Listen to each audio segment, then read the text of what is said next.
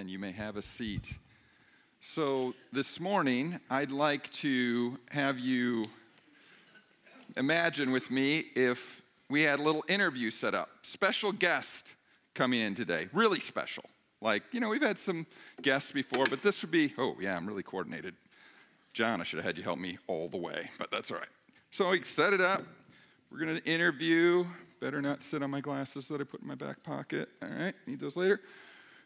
And it's going to be Jesus. Like literally. He's, you know, he was human being. He's here, human being. He should be pretty, you know, comfortable here. We just saying that we want him to be magnified. We just saying, you know, we're available. He can have it all. It's not a hostile audience here. So I'm going to interview him. And so we, we're going to talk to us about that, Jesus. And I start asking him questions, and we're into the interview. And then at some point, I say, ah, so, Jesus, I, I'm just going to have to stop you right there. I don't think you, know what you're talking about. I mean, I don't think, I don't think in this day and age, I don't think what you're saying is going to resonate. I don't think it's really going to going to work. And we go on a little bit longer, and finally, I just say, you know, you know what, Jesus? Thank you for being here. Thank you. We love you. You're the Lord. You're the Savior. You're everything to us. Um, and so thank you. And I just kind of cut the interview early. We just we just move on. Now, you guys probably wouldn't think I did a very good job here as pastor. But that's how we live. That's how we live. And in this series that we're doing now, called uh, So You've Heard, what we're doing is we're taking in what are the messages that we get, that we hear and we see and we take in all the time that actually contradict how Jesus says we should live, how Jesus says life works. We get these messages so much, we spread them among ourselves, even those of us who are church going people, we spread them among ourselves that it feels normal. And all of a sudden, if we were really to take what Jesus says and put it into practice, it would kind of feel awkward. So, for instance, Jesus said, Don't be angry. Don't stay angry. And yet, we are easily angered. And not just that we're easily angered, we choose in to staying angry. It just feels right, it feels more natural. We click on the things that will make us angry. We watch the news stations that will keep us angry. And we become and store up anger in ourselves. And we think, of course we do. There's lots to be angry about in the world. But Jesus says, don't stay angry.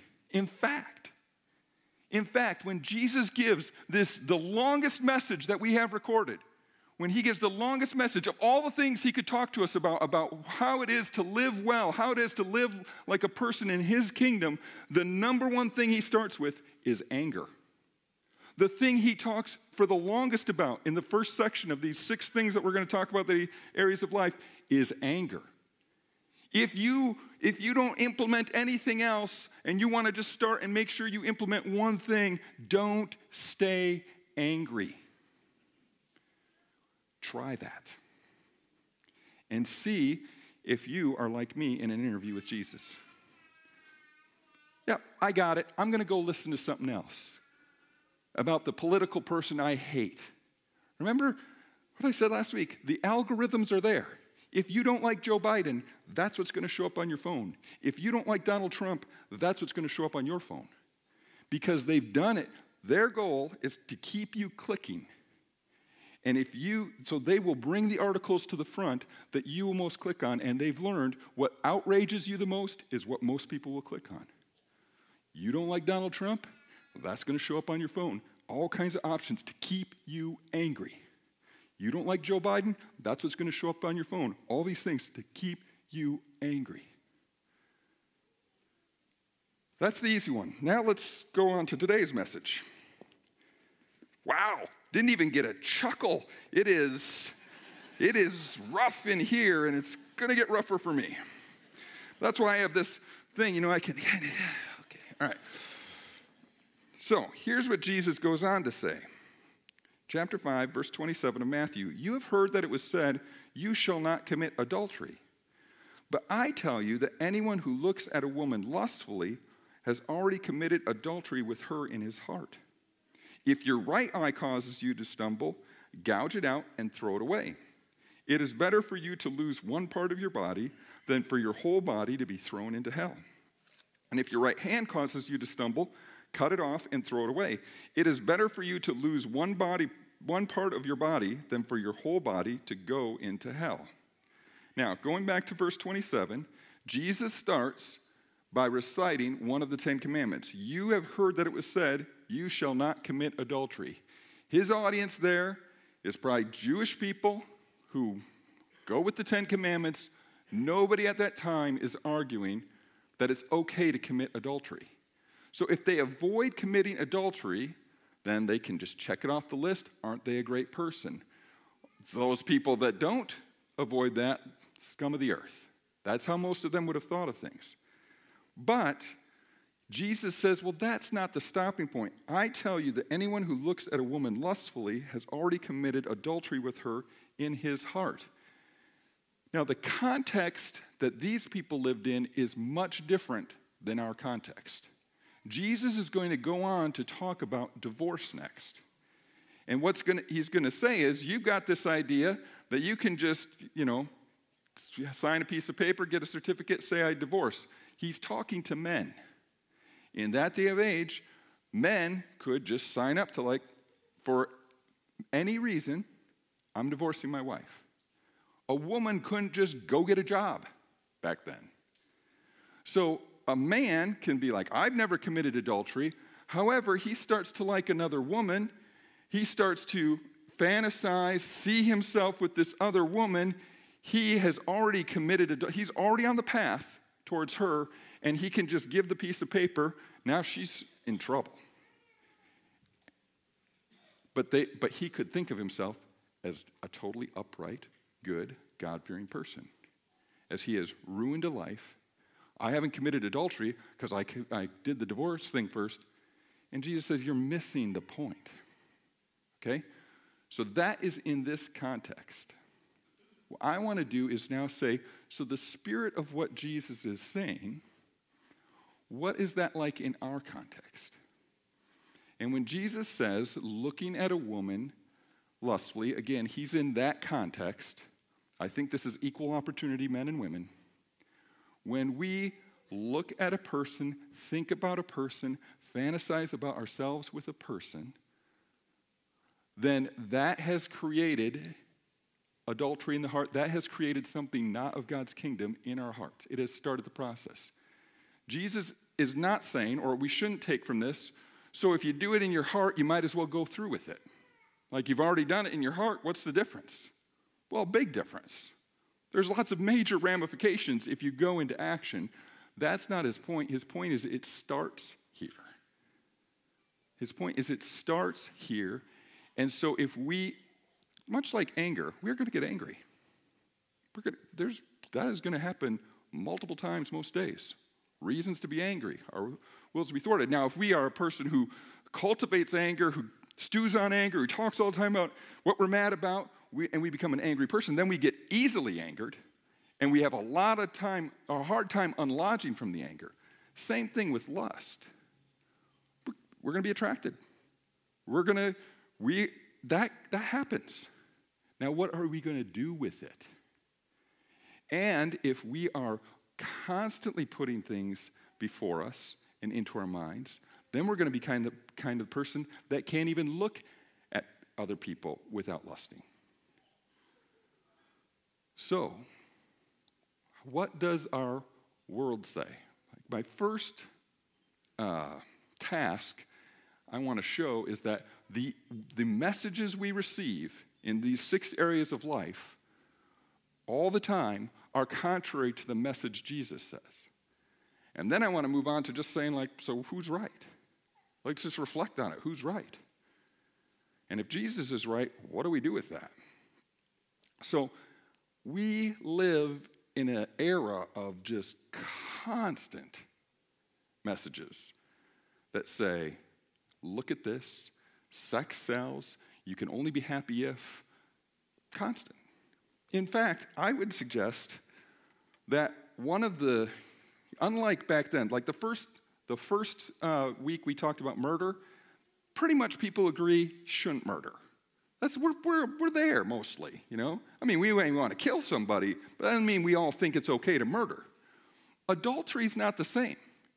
In our day and age, adultery is encouraged. In the narrow uh, definition of adultery, which would be if you're married and you have sex with someone other than your spouse, or if you have sex, even if you're not married, if you have sex with someone who is married, that would be like the most narrow definition of adultery. Even that, watch the movies, watch the TV shows. It, they are skilled at the way they write that you are rooting for adultery. You, in your mind, you're like, oh, I want these two people to be together, even though they're married to so and so. He's a schmuck. I want these two. I mean, that's what's happening in the story. And we start to have hearts that actually, yes to adultery. Yes to adultery. Now, now, what if we broaden it a little bit? That sex is just supposed to be between two people in a lifelong commitment who are married. Now, what are the messages we receive? You hold to that. You're unrealistic. You're repressive. You're, I mean, that is the messages that, that we get. Am I right? Constantly. And what sells? I mean, try to watch sports. I love sports. Try to watch it without having images that are, that the goal is to get you to lust. You can't watch almost anything. I like a good movie. I'm not a big movie watcher. Like, I don't like just watching movies, but I like good movies. I like good TV series. It is increasingly difficult to watch something that isn't going to just put that right out in front in an increasingly vulgar way. So I was talking to someone about a show that my wife and I watched, and it's just like, I mean, it's a good show, it's good writing, clever characters, all that, but man, they're putting that stuff out in front of you like right, right here, and you, know, you can fast forward it, but I don't know if it's good to be watching. And they said, Well, yeah, I read about that show. And to, to me, it's getting to be borderline pornography. And they said they have, they have indicated in season two they're going to spice things up. Spice, I mean, I know I'm a pastor and everything, but like, I thought we were on the edge of pornography already. But what they found is Netflix found that the more overt the sexual stuff is, the higher the ratings. And so I can I watch clever shows if it's going to assault my soul, my spirit, my purity? Can you? I think most of us think we can handle it maybe better than we can. Now, I mean, I, think I don't. I think I've uh, went way longer than I need to to say like the world system that we live in, the culture we live in, is not promoting don't lust, right? They are promoting the opposite for the most part. It's, it's constantly coming at us. But now the question is so Who's right? Jesus or all these messages that are coming to us? Would the world be better if we were focused on trying not to feed lust? If everybody was doing that, would the world be better than the world we live in, which seems like everything is doing that? If you I, I, I think I mentioned this at the time. When the Me Too movement came out, the Me Too movement, big, it comes out, then rightly, one of the things they talked about was power dynamics. So the person with more power would take advantage of that to sexually take advantage, sexually assault, sexually manipulate, whatever, younger people. And that is true. That is awful. That, I think, is part of what Jesus is addressing here with the male female thing then. The church is in a similar way. Things are coming out where there is abuse and where sometimes it gets covered up because the men say, well, in some ways that they try to blame the victim. All of that, not good.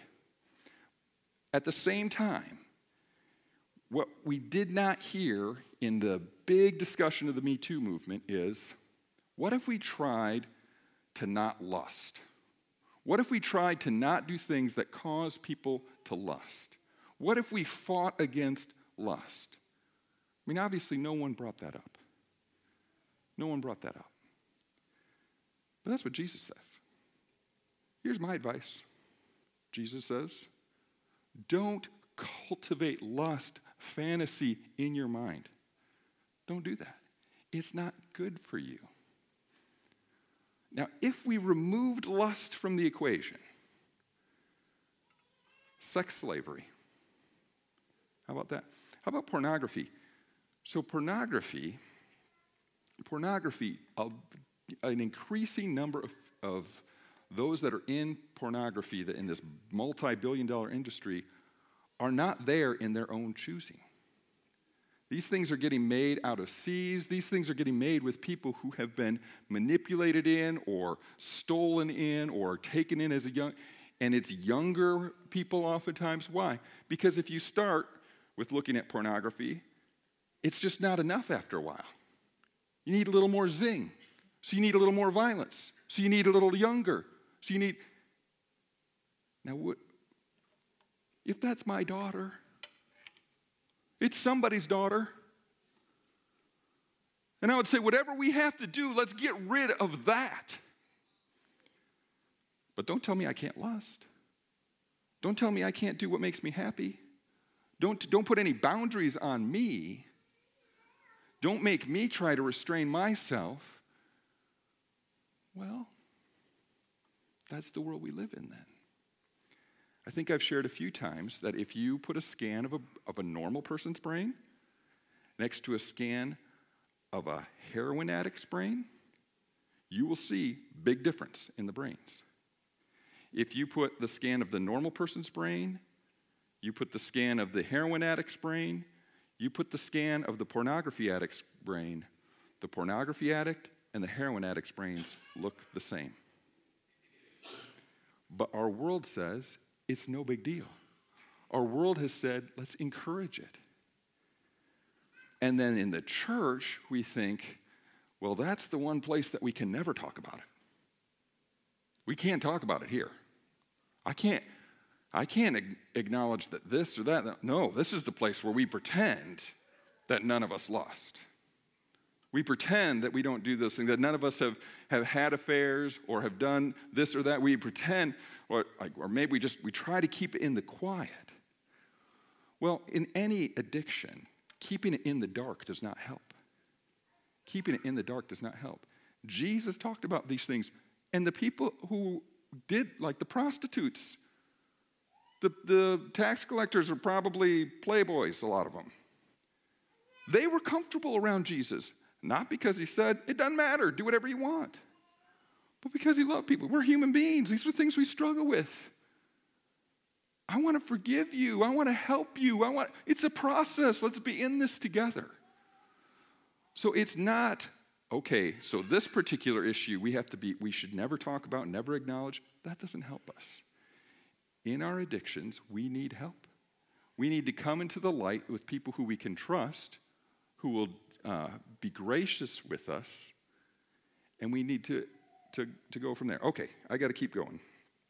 So, Jesus says, verse 29 if your right eye causes you to stumble, gouge it out and throw it away. It is better for you to lose one part of your body than for your whole body to be thrown into hell. And if your right hand causes you to stumble, cut it off and throw it away. It is better for you to lose one part of your body than for your whole body to go into hell. Now, at this point in my interview, you might agree with me, like, uh, thanks, Jesus.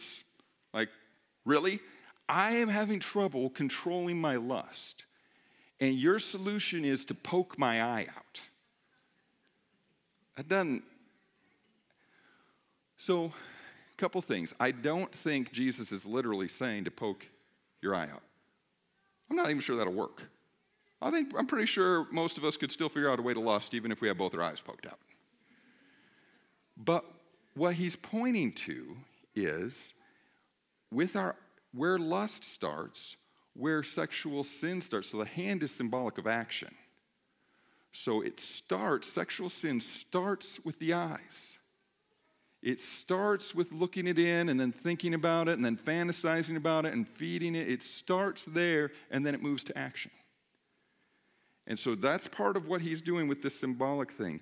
Now, what's literally true is that it would be better to live on earth with eyes plucked out and hands cut off than end up in hell.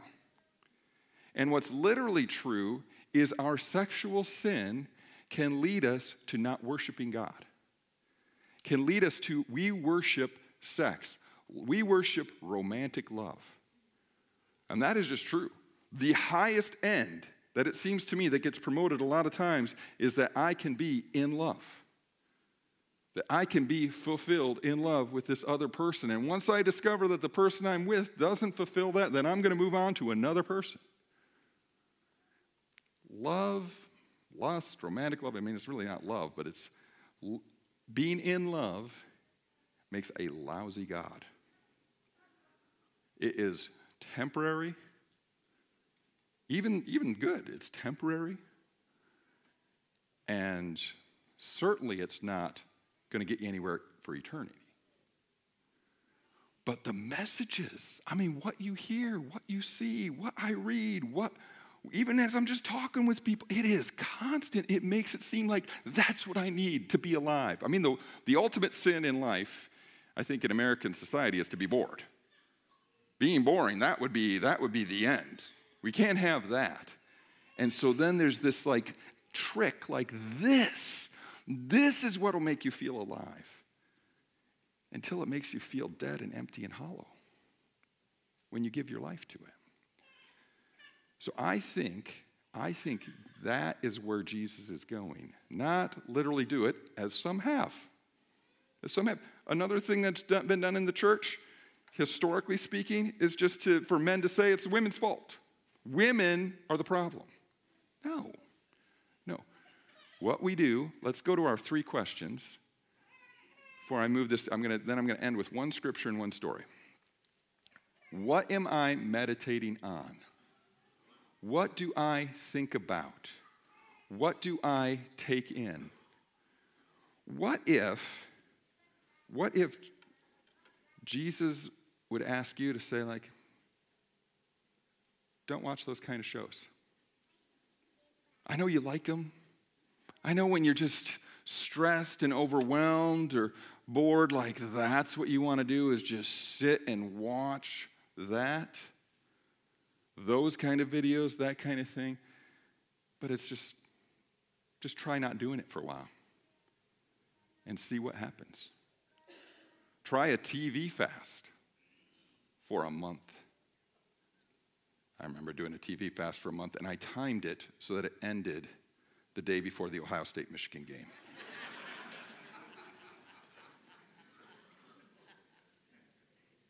Michigan was ranked number two, Ohio State was ranked number one, and Ohio State won. Sorry, I'm just coming, I mean, the, the, as I've done TV fast, though, what's interesting is even if it's like just a week, a week or two, when you come back and watch after not now it'd be different.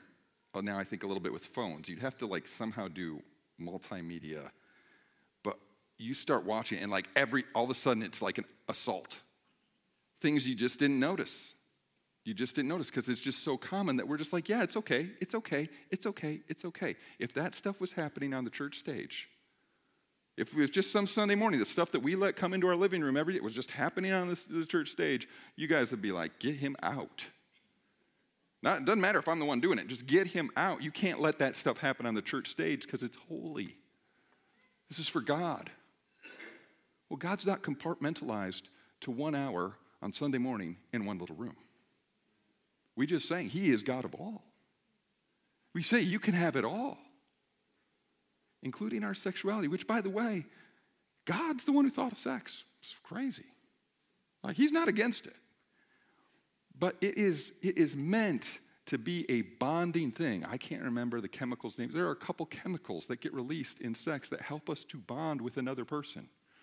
The more partners you have, the less that is true. I know very little about science. Somehow my kids, maybe my, it's because of my wife, but they know a lot about science. I just read other people who know about science, and that is there is is meant to be a bonding thing, but it's meant to be in safe relationship, committed relationship, which Oh man, bunny trails abound. I'm gonna, I'm gonna land the plane soon. I'm gonna get to the scripture and the story soon. When I was college kid, went from like one way of living to it's all about Jesus, I thought to myself, like, the hardest thing now of living all about Jesus is I have got to, like, no, I'm no sex, no sex till I get married. I'm all in, no sex till I get married. But then once I get married, then my ima- imagination was just like, so then it's great, then everything goes. And then I read this book by John White, and he says, you know, as a, what I found as a married person is you can sin just as much sexually as, as not. Like, even towards your wife. I'm like, what?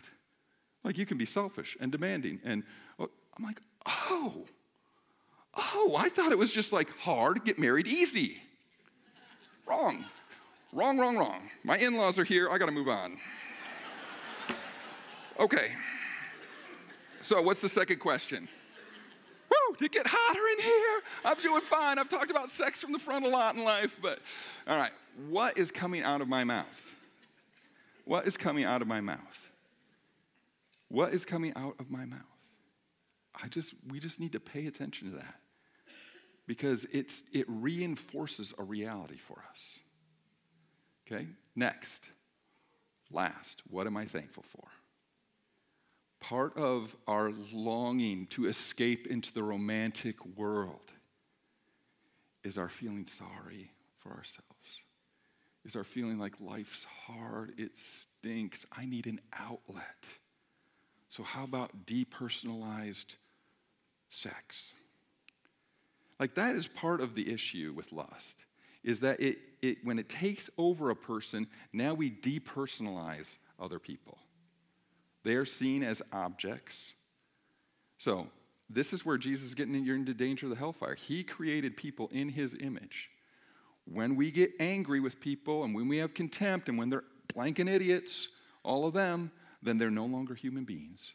And now something else is operating, evil is operating. Same thing with sex. When we think about people this way and then we can't look at them, interact with them, relate without that going on, it's dehumanizing. Let me get to the last scripture. It's from 1 Corinthians chapter 12 verse 20. In this, this is the verse in the Bible that says that our bodies are temples of the Holy Spirit. Like temples of the Holy Spirit.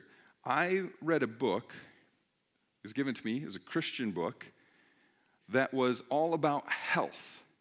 It's all about health. And it was a Christian book because it used the verse that our, God, uh, that our bodies are temples of God. That our bodies are temples of God. So if our bodies are temples of God, we need to take care of them. Everything kept going back to because your body's a temple of God. So, you know, exercise, don't smoke, you know, eat all these things. Good things. It's good to, to be healthy. That's not bad. But that verse that he's using has nothing to say about exercise. The Bible very little talks about exercise. The Bible says physical training is of some value, but training for godliness is of great value in this life and in the life to come. We live, and partly it's because of lust, partly it's because, you know, we live in it like image management. We pay a lot of attention to our bodies and what they look like. We pay a lot of attention to it. Bible doesn't even describe what Jesus looks like. Right? That's not, that's not important. The Bible talks about bodies a lot. It talks about bodies a lot. Here's an example of the Bible talking about bodies. Uh, nine verses. Chapter 6, verse 12. I have the right to do anything, you say, but not everything is beneficial, Paul the writer says back. I have the right to do anything, But Paul says back, but I will not be mastered by anything. You say food for the stomach and stomach for food, and God will destroy them both. Part of this is just, it's an appetite, so you got to feed it. Sex, appetite, you got to feed it. The body, however, is not meant for sexual immorality, but for the Lord, and the Lord for the body. By his power, God raised the Lord from the dead, and he will raise us also. Do you not know that your bodies are members of Christ himself? Shall I then take the members of Christ and unite them with a prostitute? Never. Do you not know that he who unites himself with a prostitute is one with her in body? For it is said, the two will become one flesh. That is purpose of sex. Two becoming one. But whoever is united with the Lord is one with him in spirit. Flee from sexual immorality. The question isn't like, so where's the line of too far? How, how close can we get to that? Can we go here? Can we go here? No, flee from sexual immorality. All other sins a person commits are outside the body. But whoever sins sexually sins against their own body. So, on one hand, the church rightly has a reputation of like being really all over the sex stuff. I mean, that's not helpful. But on the other hand, there is something unique about sexual sin, about what it does relationally and what it even does in our own bodies. Do you not know? Now, here's the verse that your bodies are temples of the Holy Spirit. That's the context. Nothing to do with not smoking. Do you not know that your bodies are temples of the Holy Spirit who is in you, whom you have received from God? You are not your own. You were bought at a price. Therefore, honor God with your bodies. So, the story is that Woody Allen, was, who is a film director, I think this is back in the 70s, this is a long time ago. Woody Allen started dating Mia Farrow, actress model. And it was something that was publicly covered, their relationship, for many years. They were on again, off again. It's the, it's tabloid kind of thing to get into. But then Woody Allen, or Mia Farrow, before they even had, had hooked up, Mia Farrow had a husband, and they had adopted kids from Korea, in, including a seven year old named Soon-Yi. Many years later, after the on again, off again, they're back on again. Mia Farrow finds nude photographs of Soon-Yi in Woody's office. And it comes out they were having an affair.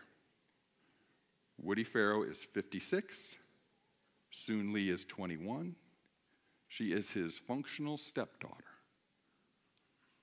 But at the time, this is a couple decades before the Me, Me Too, several decades before the Me Too movement, and this was in the like, let's throw off all restraints. We don't want people telling other people what they can and can't do with their bodies. So they got married. And Woody Allen is getting interviewed by Walter Isaacson. Walter Isaacson, great journalist, wrote some good biographies like on Steve Jobs and Albert Einstein and Benjamin Franklin. Anyway, he's a great interviewer, and he is trying to get at this is years down the road like any remorse, any regret, any. And Woody Allen just said, the heart wants what it wants. The heart wants what it wants. That could be a slogan for how many of us are living our lives. That could be like one of the ultimate belief statements for how many, are living us, many of us are living our lives. And so, everything looks okay.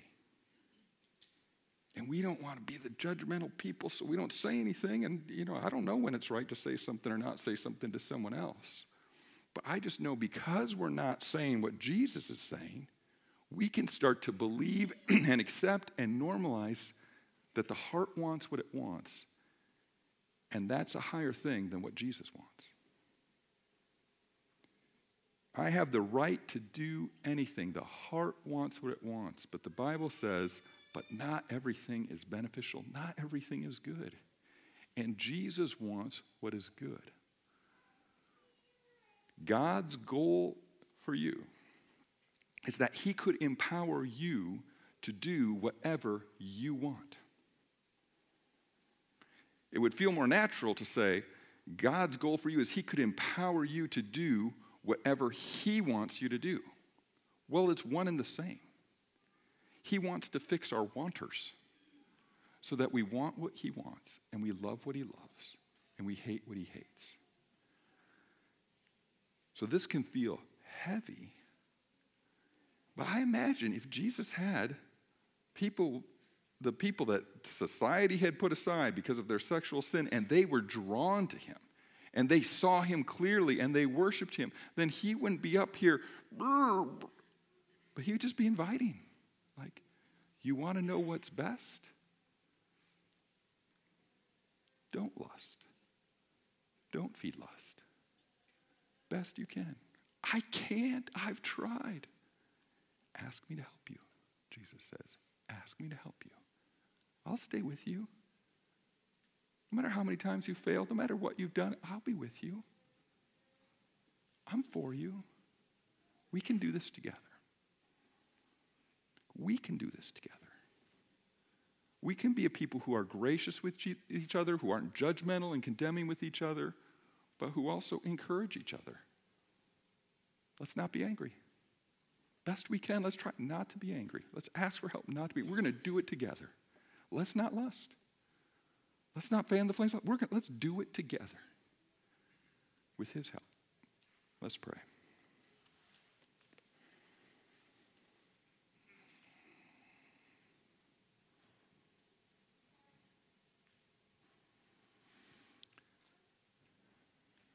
It's good to know God, that you understand what it means to be human.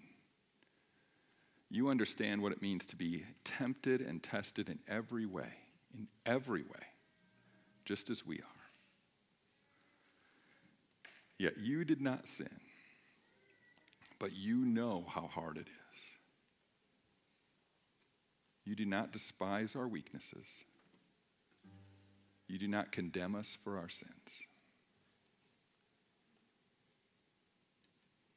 So pray for your graciousness to fill this room now. I pray that you would help us to repent, to change the way we think, that you would help us to think more like you think, including in the areas of, of sexuality, of lust.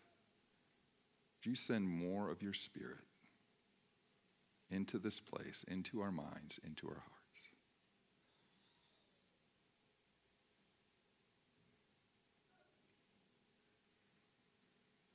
You cleanse us of any ways we need cleansing? Would you cleanse our minds and our imaginations in the name of Jesus? Would you help us to think about things? Would you bring images to our mind? Would you help us to cultivate things that are true and noble and right and good and beautiful?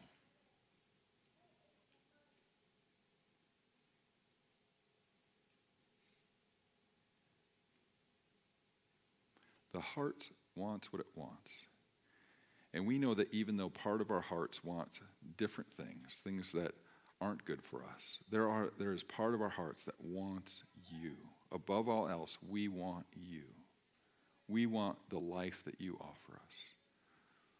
So, would you enlarge that part of us this morning? We are your people. You are our God. Send your Holy Spirit. May we sense your presence this morning as we close in worshiping you. In Jesus' name, amen.